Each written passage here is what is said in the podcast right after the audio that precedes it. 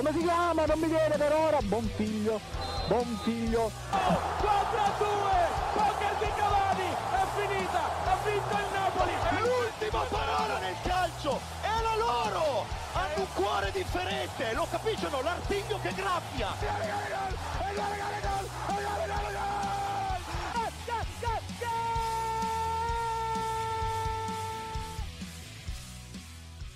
Cari amici ascoltatori, buonasera e benvenuti alla nuova puntata del venerdì di Goal Speaker. Chi vi parla è il vostro Marco, sono ancora qui, ebbene sì, e eh, insieme a me, oltre a Craig e Jark, che come vi ho detto vi sveleremo a fine anno chi sono, sono i miei compagni di viaggio che non posso far altro che presentarvi. Da una parte abbiamo l'erede di Davide Ballardini, il buon Matteo Garaventa. No, io ti ringrazio per questa presentazione Marco sono contento di essere tornato per me la prima di questo 2021 e speriamo che sia un anno positivo e propositivo. E ti ringrazio anche per la splendida presentazione come sempre sai fare tu, sei veramente eccezionale. A qualche chilometro invece di distanza, ma giusto giusto qualche, abbiamo il gran visir di tutta la Brianza, Gianluca Megna.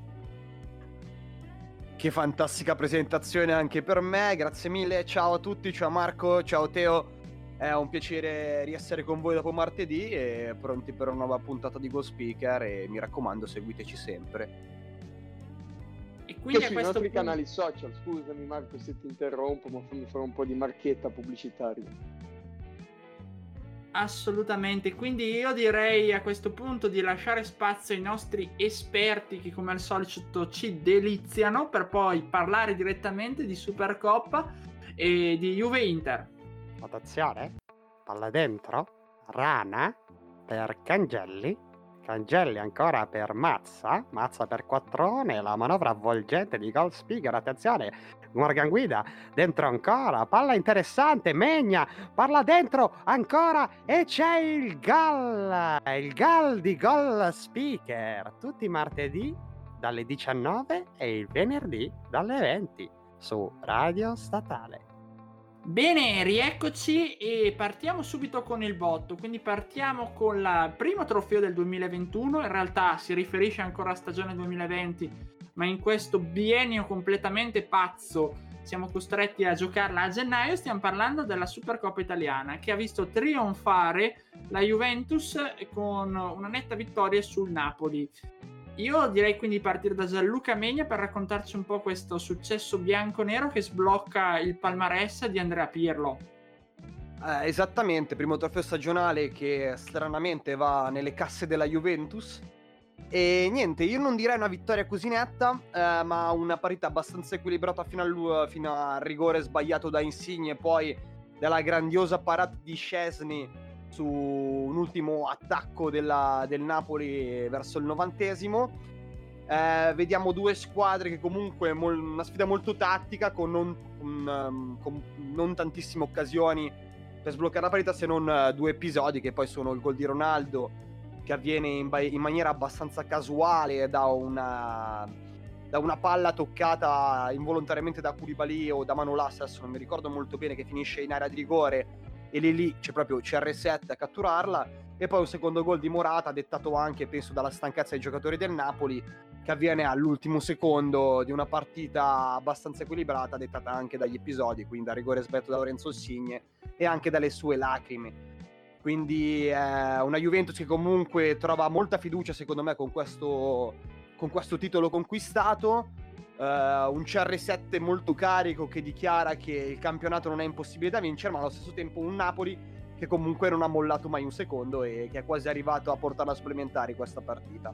Quindi è un, una Juve, un Napoli che il Napoli secondo me conferma di essere una squadra da massimo quarto se quinto posto, invece la Juve, che è sempre imprevedibile, potrebbe sempre darci delle sorprese in questa stagione.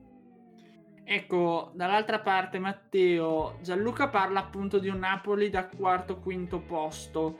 Cosa manca alla squadra di Gattuso per poter fare quel benedetto salto di qualità che si attende da tanti anni e che si doveva, doveva arrivare già con altri giocatori e dovrebbe arrivare anche quest'anno, vista la rosa sicuramente ampia e di valore della squadra di De Laurentiis. Sicuramente il Napoli è una squadra che è attrezzata per lottare per il vertice, lottare per il vertice intendo lottare anche per lo scudetto. Secondo me in determinate dinamiche della partita, in determinati contesti, si specchia un po' troppo su se stessa e ci sono ancora tanti strascichi dell'era di Sarri in cui la squadra tende più al possesso palla che alla conclusione. Ora, permettetevi di fare un piccolo confronto con una realtà simile al Napoli per quello che è stato, seppure il Napoli ha vinto meno, che è il Liverpool in questo momento in Inghilterra. Una squadra che per possesso palle, per quantità di occasioni create, come si dice i famosi expected goals, praticamente sarebbe prima con tutte le partite vinte. Però in tante occasioni tutte queste occasioni create non si concretizzano poi in effettive reti e di conseguenza le partite succede come giusto la Supercoppa, ma come in tante altre occasioni per il Napoli, che si perdono si pareggiano e si perdono dei punti per strada per il campionato o si perdono i trofei come è successo mercoledì contro la Juventus, che a differenza è l'emblema del cinismo. Ecco, a proposito poi, nonostante appunto la Juventus eh, abbia giocato in quella maniera lì contro l'Inter, perché è stato un possesso un po' sterile nei confronti dell'Inter, forse ha trovato d'altra parte la quadra e ritrova anche un grande quadrado. Prima Gianluca citava eh, la... Cristiano Ronaldo che ha detto attenzione, Milan e Inter, ci siamo anche noi per lo scudetto e lo sta facendo un po' eco a quello che dis- ha detto anche Gattuso, che la Juve in effetti non è proprio fuori dai giochi anche dopo il derby d'Italia Gianluca prima e poi Matteo, cosa ne pensate di queste dichiarazioni? Effettivamente la Juve può fa- avere questa rimonta e sbloccare nella seconda parte del campionato la questione scudetto? Allora, a parer mio uh, è un, un, grandissimo collettivo, però rimango sempre dell'idea che molto spesso comunque ci sono gli scontri diretti con Milan e Inter, magari in una futura situazione dove i giocatori non saranno più, diciamo, uh, eh, i giocatori non saranno più condizionati dai casi Covid perché magari verranno vaccinati col corso dell'andare della stagione. Quindi troveremo secondo me le squadre molto più al completo. Eh, arriveremo poi a questi incontri decisivi nel finale di stagione, quindi sempre più vicini agli europei eh, itineranti d'Europa che probabilmente non saranno itineranti. E secondo me la Juventus sì può, può ritornare sopra, ma ma non, so, non sono molto sicuro che possa arrivare lì a rompere le scatole a Milan e Inter. Matteo? Ah, la Juventus deve essere sempre annoverata tra le possibili candidate allo scudetto. Indubbiamente ha perso un po' di terreno e soprattutto un dato che secondo me è abbastanza lampante, nelle ultime 5 partite è l'unica delle squadre di vertice che ne ha perse 2 su 5 tutte le altre ne hanno perso una, intendo Milan, Inter, Napoli e Roma. Questo significa che la squadra di Pirlo ha trovato un po' di difficoltà nell'ultimo periodo, ricordiamo la roboante sconfitta in casa con la Fiorentina prima del, del, del periodo natalizio e ovviamente anche la sconfitta che ha trovato proprio domenica contro l'Inter nel Derby d'Italia. La strada è lunga, però se dovessero attivarsi quei campioni come Ronaldo e come Morata e come tanti altri giocatori molto interessanti come Kulusevski, eccetera, non potrebbe essere impossibile, anche se a parer mio, ora come ora, le due milanesi le vedo un gradino sopra le altre. Ecco. Per chiudere, a proposito di milanesi, un accenno va fatto anche all'Inter che sicuramente si sta ritrovando e che soprattutto martedì andrà a affrontare nel derby il eh, Milan. Un Inter che alle prese purtroppo ancora come al solito con l'infortunio di Stefano Sensi e con i problemi anche societari. Quanto possono pesare questi due aspetti sulla squadra, secondo voi? Allora, l'Inter sicuramente è una squadra che deve cercare di dare continuità a questi risultati che è riuscito ad ottenere nell'ultimo periodo, in particolar modo la vittoria appunto nel derby d'Italia contro la Juventus. Eh, le voci di una possibile cessione societaria sicuramente si fanno sentire nello spogliatoio, ma sono convinto che sia uno stimolo anche per eh, i ragazzi di Conte cercare di far bene per dimostrare anche ai futuri acquirenti il vero valore di questa squadra e di questo gruppo. Indubbiamente c'è lo stimolo anche di raggiungere un traguardo, seppure platonico, diciamo così, effimero, che è quello del del titolo di campione d'inverno che è raggiungibile questa domenica, giocando una partita sulla carta più abbordabile di quella del Milan, poiché si gioca contro l'Udinese rispetto al Milan che giocherà contro l'Atalanta e avendo il vantaggio della differenza reti per adesso, diciamo così. Di conseguenza, secondo me l'Inter è sicuramente la candidata insieme al Milan per la vittoria finale del campionato. Eh, invece per quanto riguarda me, ti dico che la, societ- la, la situazione societaria dell'Inter si è dettata anche diciamo dalla Cina che si ricorda di essere un paese comunista e quindi che si, ricor- che si ricorda del fatto che la società deve essere spartita in maniera equa. E sostanzialmente eh, secondo me non peserà tanto sui giocatori perché alla fine vengono lo stesso pagati e stanno lottando tutti per un determinato obiettivo, quindi non peserà molto sulla squadra. Poi per quanto riguarda l'appuntamento di martedì sarà tutto da vedere, cioè comunque sono due squadre in splendida forma e il Milan ha dei, degli ottimi rinforzi in più rispetto a prima, quindi sarà tutto da valutare poi sul campo, si deciderà sul campo questo sicuramente, non verrà dettato dagli, dagli episodi esterni che accadono. Assolutamente, concordo con voi. Eh, direi quindi di lasciare un attimo spazio di nuovo ai nostri sostenitori non pubblicitari e poi parliamo di Milan, di Roma e di campionato. Gioco 4-3-3, gioco 3-5-2, fai giocare Morata titolare, fai giocare Terzino del Sciglio, insomma in Italia sono diventati tutti allenatori. È un problema questo per noi Voia. Per fortuna ci sono ancora gli amici goal speaker che ci capiscono di calcio. Seguiteli su Radio Statale. Bene, rientriamo quindi in studio dopo la pausa. Voi non potete sentire quello che ci diciamo fra di noi, tutte queste cose, ma un giorno o l'altro ve le sveleremo. Soprattutto gli aneddoti del buon Gianluca Megna. E, e direi nulla, nulla punto, di buono. Nulla di buono come al solito. E quindi a questo punto direi di parlare di Milan. Che, che è la capolista in questo momento del campionato, che si può laureare eh, campione d'inverno. Anche qui non sappiamo bene quali sono i criteri perché sono due classi di pensiero in merito, ma andando al sodo, il Milan ritrova diversi giocatori, Rebic, Hernandez, eh, ritrova peraltro, me, meglio, arriva Meite che ha già debuttato tra l'altro con la maglia rossonera la scorsa settimana, ma soprattutto Mario Mandzukic e eh, un nuovo difensore giovane dal Chelsea che andrà a sostituire probabilmente o Romagnoli o l'acciaccato Kier. Ecco, Gianluca, visto che c'è questa sfida così importante con l'Atalanta, il Milan ce la farà a vincere? Ce la farà a diventare campione d'inverno? Oppure questi infortuni potrebbero essere un problema per la squadra di Pioli?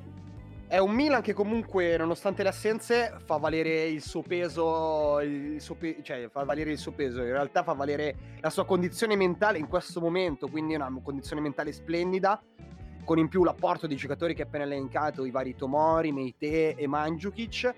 E niente, è un Milan che comunque può fare bene. Non so come potrebbe andare a finire, però secondo me Milan che lotterà fino all'ultimo secondo contro un Atalanta comunque in forma, che comunque sta sta rinascendo piano piano e vedremo poi come, come, affronterà la partita solo sul campo. Io rimango sempre di questa idea, le partite non si vincono a parole, si vincono sul campo e il Milan sta dimostrando questo, le parole possono essere tante ma il Milan vince lo stesso.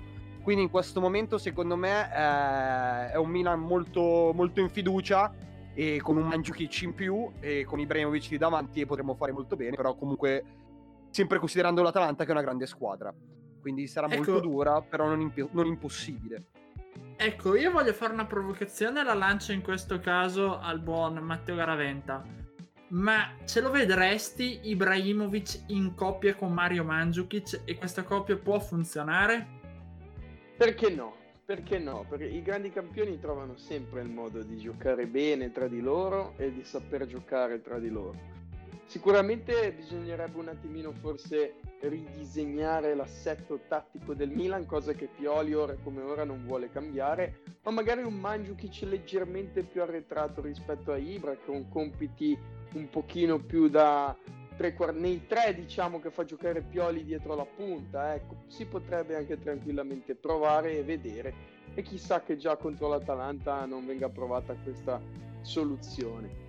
Indubbiamente c'è da dire che per il Milan è una sfida impegnativa, impegnativa perché l'Atalanta, di, di, quelle statistiche che dicevamo prima, è l'unica squadra di quelle in zona Europa che non ha perso una partita nelle ultime 5, anche se nelle ultime due, considerando il recupero che si è giocato mercoledì con l'Udinese, ha pareggiato come aveva pareggiato contro il Genoa nella, nella precedente giornata. È una sfida impegnativa, sarà una partita secondo me anche molto spettacolare perché sono due squadre che giocano bene, che fanno della, del pressing e dell'intensità il loro stile di gioco e di conseguenza ci sarà da divertirsi domani sera alle ore 18 a San Siro in contemporanea tra l'altro della sfida della Dacia Arena tra Udinese e Inter. Assolutamente, quindi attenzione a questa grande sfida. Però come in queste settimane ho avuto già più volte modo di confrontarmi in camera Caritas col buon Gianluca Megna, questa settimana è stata caratterizzata da una sfida veramente al limite dell'incredibile. Stiamo parlando di Roma Spezia. Esatto. Gianluca, ci vuoi, racc- ci vuoi raccontare un attimo com'è stata? Beh, innanzitutto penso che sia una parità che farà la storia o in maniera positiva da una parte o in maniera in posit- negativa dall'altra. Quindi in maniera positiva per lo Spezia che comunque guadagna un traguardo molto importante con i quarti di finale che è andata a conquistarsi. Ha poi soprattutto una parità molto travagliata, quindi diciamo che parte con uno Spezia all'arrembaggio e dopo un quarto d'ora si trova in vantaggio con, di, due, di due reti a zero con un gran gol di Ricky Saponetta Saponara che si ritrovò dopo molti periodi no nella sua vita, nella sua carriera calcistica e probabilmente ha trovato anche un, buon, un buono stazionamento e, e, poi una Roma che comunque torna e rimonta. Il problema è che secondo, all'inizio dei supplementari si scatena l'incredibile e il finimondo. Sostanzialmente eh, Gianluca Mancini impazzisce già ammonito e prende la, la seconda ammonizione dopo un minuto di gioco. E dopo 30 secondi da questa espulsione di Gianluca Mancini avviene l'espulsione anche del portiere Paolo Lopez. Quindi eh, è tutto un degenero, non si capisce più molto bene sui cambi, sui regolamenti e Pellegrini discute con Fonseca per un 4-5 minuti mentre settando il secondo o terzo portiere della Roma che è Fuzzato e, e, nas- e nascono molti, molti, dibattiti. Insomma guarda che mister non puoi farlo questo cambio. E invece il cambio viene effettuato quindi sostanzialmente la Roma uh, fa sei cambi.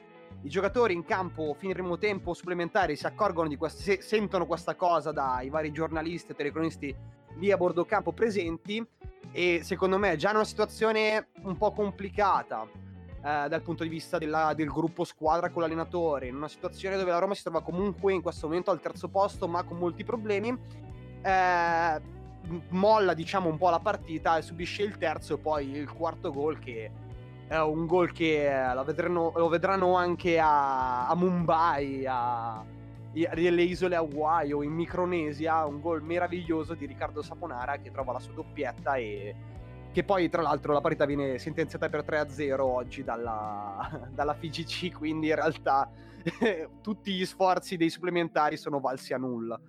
Quindi è questa un po' la, la fine di tutto. E poi viene anche sospeso il direttore sportivo della, il direttore sportivo della Roma, comunque il team manager della Roma, ma poi adesso poi in questi giorni c'è stata anche una protesta da parte dei giocatori della Roma che non sono scesi in campo per tre ore per allenarsi per protestare contro la società per la riassunzione del team manager. Ecco, per chiudere questo blocco, chiedo a Matteo, secondo te Fonseca ha perso da una parte lo spogliatoio e dall'altro veramente è possibile che un allenatore non sappia il regolamento?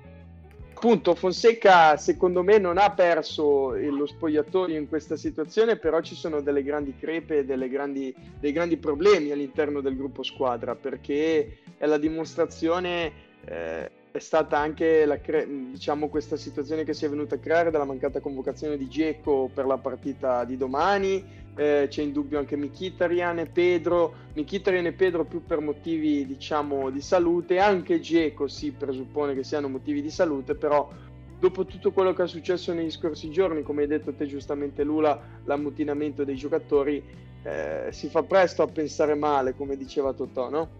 E di conseguenza c'è anche da dire che un allenatore di Serie A, dato che è un professionista, non può non sapere il regolamento. Quello che è successo con la Roma è inammissibile, soprattutto perché non è la prima volta, ma era già successo a inizio campionato contro il Verona in, an- in altri ambiti, ma sempre di burocrazia si parla la Roma l'unica cosa che può fare Fonseca è riscattarsi già domani in quella che sarà la rivincita, tra virgolette, chiamiamola così, dell'ottavo di finale proprio contro lo Spezia all'Olimpico alle ore 15. Benissimo, quindi io direi di chiudere questo blocco e di lasciare spazio ancora un attimo ai nostri sostenitori prima delle ultime notizie di mercato. Un saluto agli amici call speaker che ci seguono da lassù il martedì alle 19 e il venerdì alle 20. Comunque spero che ci sia anche Michaela e Ilaria, altrimenti non ci vengo. Un saluto a tutti gli amanti del calcio e soprattutto Forza Samp sempre. Eccoci qui e in chiusura della nostra puntata direi di parlare appunto di mercato, perché il mercato si infiamma, prima abbiamo parlato degli acquisti del Milan che però si sta comunque sta proseguendo la propria campagna acquisti molto ricca a differenza delle altre squadre, squadre come per esempio la Juventus mentre l'Inter sembra forse aver trovato una soluzione con Eriksen. Quindi lascerei la parola a Gianluca per spiegarci un po' queste notizie. No, esattamente. Innanzitutto, come hai detto te, hai detto te prima, uh, è stato confermato l'acquisto con diritto di riscatto di Tomori al Milan. E poi si aprono delle prospettive per Eriksen con un uh, prestito con diritto di riscatto all'Arsenal e quindi è Eriksen finalmente che si sblocca questa situazione da, dai pochi minuti dati da Conte, quindi alla rovina di un giocatore secondo me fortissimo, ha una probabile rinascita in, nella Premier League che conosce già molto bene.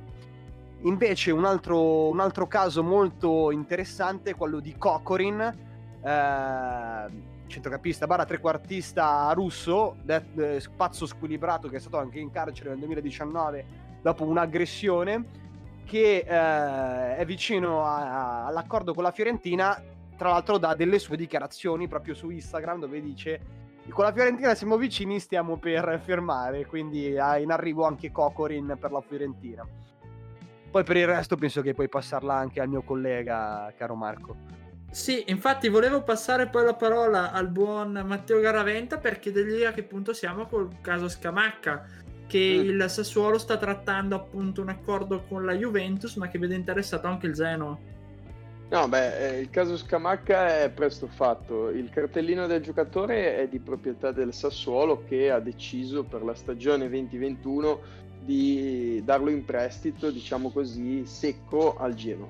Indubbiamente è una situazione un po' spinosa, soprattutto legata all'interessamento della Juve che c'è stato eh, in questi giorni. Vedremo che, le intenzioni che avrà la società bianconera, se vorrà eh, prelevare a titolo definitivo il cartellino del giocatore, cosa probabile dato che il Sassuolo non sembra interessato a darlo in prestito a un'altra società, oppure se lascerà stare, diciamo così.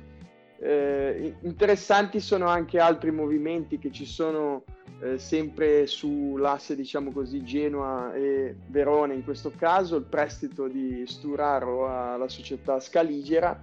E sembrerebbe vicina anche la cessione di Leragher al nuovo toro di Nicola che esordirà questa sera contro il Benevento di Inzaghi Assolutamente. Prima di chiudere, invece, volevo eh, riportare una questione un po' spinosa che riguarda la Superlega. Di cosa si tratta? Di questa proposta avanzata dalle grandi big del campionato, del campionato della Champions League e quindi le grandi big d'Europa capeggiate dalla Juventus e dal Agnelli per creare questa sorta di coppa con eh, chiaramente non più scontri diretti ma un girone unico stile Eurolega dal basket in cui sarebbero inserite sempre queste squadre e che ogni anno si scontrerebbero. La UEFA e la FIFA per nome da parte dei rispettivi segretari Cefin e Infantino ha detto che questa cosa è assolutamente illegale, per cui se qualche calciatore provasse a fare ciò, qualche squadra verrebbe esclusa dalle competizioni riconosciute da entrambe. Per cui a questo punto mi viene da dire cosa ne pensate voi due. Io partirei da, da Gianluca per poi chiudere con uh, Matteo. Guarda, io te lo dico proprio schiettamente. Secondo me è una grande stronzata fatta e creata apposta da squadre che fanno che sono molto potenti a livello economico ma fanno molta fatica a vincere tra cui Juventus, Paris Saint-Germain, Manchester City tutti questi squadroni che sono diciamo create fondamentalmente da mercenari che vanno per il soldo e non per uh, giocare per la squadra storica ma poi si perderebbe l'essenza a parer mio del calcio quello vero delle varie, dei vari Leicester del, dell'Atalanta in Champions League eh, di tante squadre che hanno creato delle, del Nottingham Forest negli anni 80 che andava a vincere le due Champions League di fila. Stanno, così si va a perdere il bello del calcio, perché è giusto che sia così. Non deve vincere per forza la squadra più blasonata o deve esserci per forza una lega con la squadra più blasonata. Ma vince chi se lo merita, chi sul campo dà il massimo, nonostante magari i, gio- i giocatori meno rinomati o tutto il resto ma non mi interessa. È bello vedere il calcio per quello che è. È bello vedere un, un Crotone che batte la Juventus. È bello vedere l'Atalanta che quasi quasi va in semifinale di Champions League. Questo è il calcio vero per me. Creando una Superlega si andrebbe solo e soltanto a, mar- a marciare, cioè a, mm, diciamo nel senso a mangiare i soldi a quelle piccole società che comunque creano dei sogni belli come la Spal, il Crotone, lo Spezia queste piccole realtà che sono riuscite ad arrivare in Serie A, a ad oggi e anche a fare abbastanza bene e si perderebbe molto questa essenza, quindi le squadre più piccole perderebbero molti fondi e quelle più grandi li guadagnerebbero, quindi sono molto contrariato. E chiudiamo invece con Matteo, velocissimamente. Ma non posso far altro che condividere in pieno le parole di Gianluca, che esprimono perfettamente il mio pensiero, poiché la meritocrazia è importante in ogni aspetto della vita, così come nel calcio. Eh, le squadre che si sono meritate sul campo di partecipare a delle competizioni internazionali, come hai giusto ricordato l'Atalanta negli anni passati, ma tanti altri esempi, è giusto che, com- che partecipano a queste competizioni. L'idea della Superlega che invece che eh, basarsi sui, risu- sui risultati empirici delle varie stagioni andiamo a ritroso negli anni in base ai meriti storici facciamo partecipare le varie squadre, la ritengo un po' fuorviante personalmente. Ecco. Assolutamente, lasceremo poi spazio ai nostri ascoltatori per dirci la loro sui nostri social, quindi Facebook e Instagram. E quindi vado a salutare e ringraziare Matteo Garaventa. Grazie a voi, è stato un piacere, un buon weekend di campionato a tutti. E Gianluca Megna. Ciao a tutti, vi saluto, vi mando un grosso abbraccio e vi ricordo come sempre che siamo su Spotify e su Radio Statale il martedì alle 19 e il venerdì alle 20. Vi aspettiamo a braccia aperte, ciao ragazzi. E un caro saluto anche da parte mia e buon campionato a tutti, ci risentiamo martedì. Un gol spettacolare, un gol meraviglioso, impressive, impressive, impressive. Come si chiama? Non mi viene per ora. Buon figlio, buon figlio. 4 a 2, poker di Cavani, è finita, ha vinto il Napoli. L'ultima parola nel calcio è la loro! Hanno un cuore differente, lo capiscono? L'artiglio che graffia!